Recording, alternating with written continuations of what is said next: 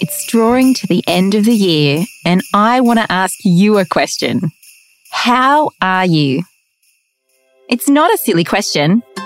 Grab yourself a little Christmas tea and join me, Carly Thompson, as we reflect on a Christmas carol and check in with your soul.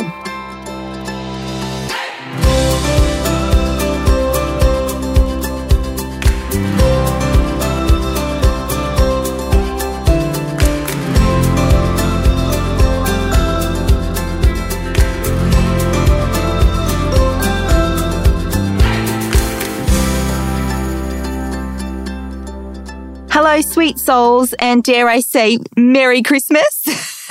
I know it's not quite December yet, but I am one of those early tree up people, so my world is all things Christmas at the moment.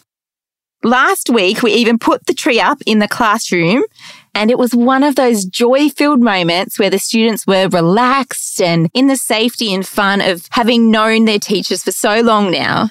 And in the joy, I felt that pang of sadness you know, the one I mean, where they're all about to move grades and you know you will miss them like crazy. Even the ones that drove you a little crazy. Despite all the feelings at this time of year, it is so important to take some time to pay attention to your soul. Let me remind you that you matter. Your health and your well-being matters. Your spiritual health matters. And tending to these unseen places within your life is vital. The joy and passion, the pressures, the pain, the pushback and the push through can all wear you down. And checking in will help you be intentional about putting some pauses or practices in place so that you may be filled to overflowing for the days ahead. Now, I know I've shared this song with you before, but it's Christmas and this carol reminds us of our soul's worth. Adolph Adams first wrote O Holy Night in 1847, and today this song continues to be sung and draws us to our Saviour. It reads, O Holy Night, the stars are shining brightly.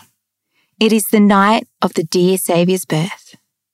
Long lay the world in sin and error pining, till he appeared and the soul felt its worth. A thrill of hope, the weary soul rejoices, for yonder breaks a new and glorious dawn. There are two things I want to come back to from this song, and the first is hope. Hope is medicine for the soul. If your soul has been wounded this year, can I encourage you to tend to it with the hope we find in God's word, which is actually truth? Soul hurt cannot heal with time. When your soul is weary, weary because you have poured out too much or weary because you have been wounded, anchor your soul in his word. Sink yourself into healing stories and scriptures. Jeremiah 17:14 comes to mind where it says, "Lord, heal me and I will be completely well. Rescue me and I will be perfectly safe. You are the one I praise." Or John 14:27, "Peace I leave with you. My peace I give you.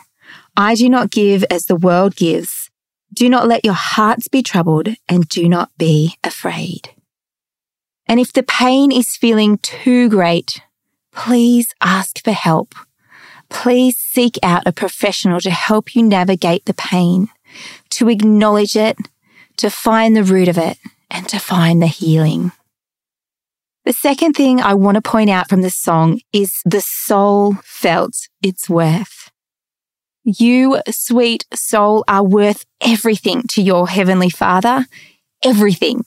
Not what you do, just who you are. In her book Anonymous, Jesus' Hidden Years and Yours, Dr. Alicia Britt Chole writes, Having fully captivated Jesus and John's attention, all of the things the Father could have said, his first words were neither directional, go here, nor instructional, do this. They were relational. This is my son. This is my son. Or this is my daughter. You are his beloved and he loves you and your soul is worth everything to him. Everything. So daughters and sons, be reminded that God is a relational God who cares more about you than what you can do for him. Rest in that thought. Say to yourself, I am completely loved just as I am. So how are you? Please take some time this week to reflect on the state of your soul. You might like to ask yourself some questions. How is my body feeling? How is my brain feeling? Am I more moody or tired or teary or cranky than normal? Am I feeling depleted? Am I forgetting to live in the present?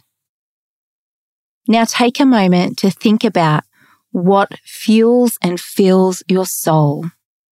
I know we've talked about this before, but it's different for everybody.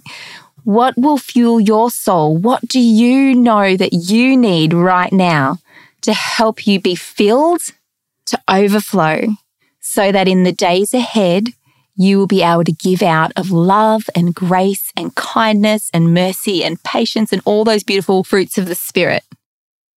Can you please promise me that you will make some space over the holidays to refuel? to really tend to those places of your soul that you know need attention. Go and see a counselor if you need to. That is a great and healthy thing to do. The tools that counselors can give you can set you back onto the right track. Think about what do you need less of in your life?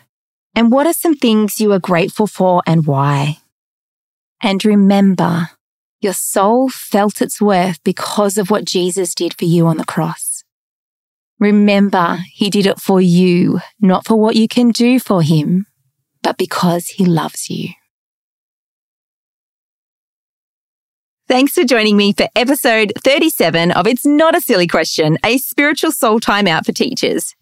You can email me your not so silly questions at carly at carlythompson.com or direct message me on Insta at Carly Thompson underscore faith right teach.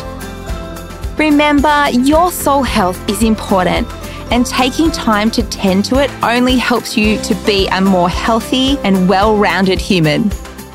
And if you need a little professional help, please do it. Allow me to leave you with this quote from Laura Thomas We long for blessed rest that reaches into our marrow and beyond, more than physical, mental, and emotional, complete and utter rest for our battered, frazzled, and hopelessly forgetful souls. So take time these holidays, my beautiful friends. Tend to your soul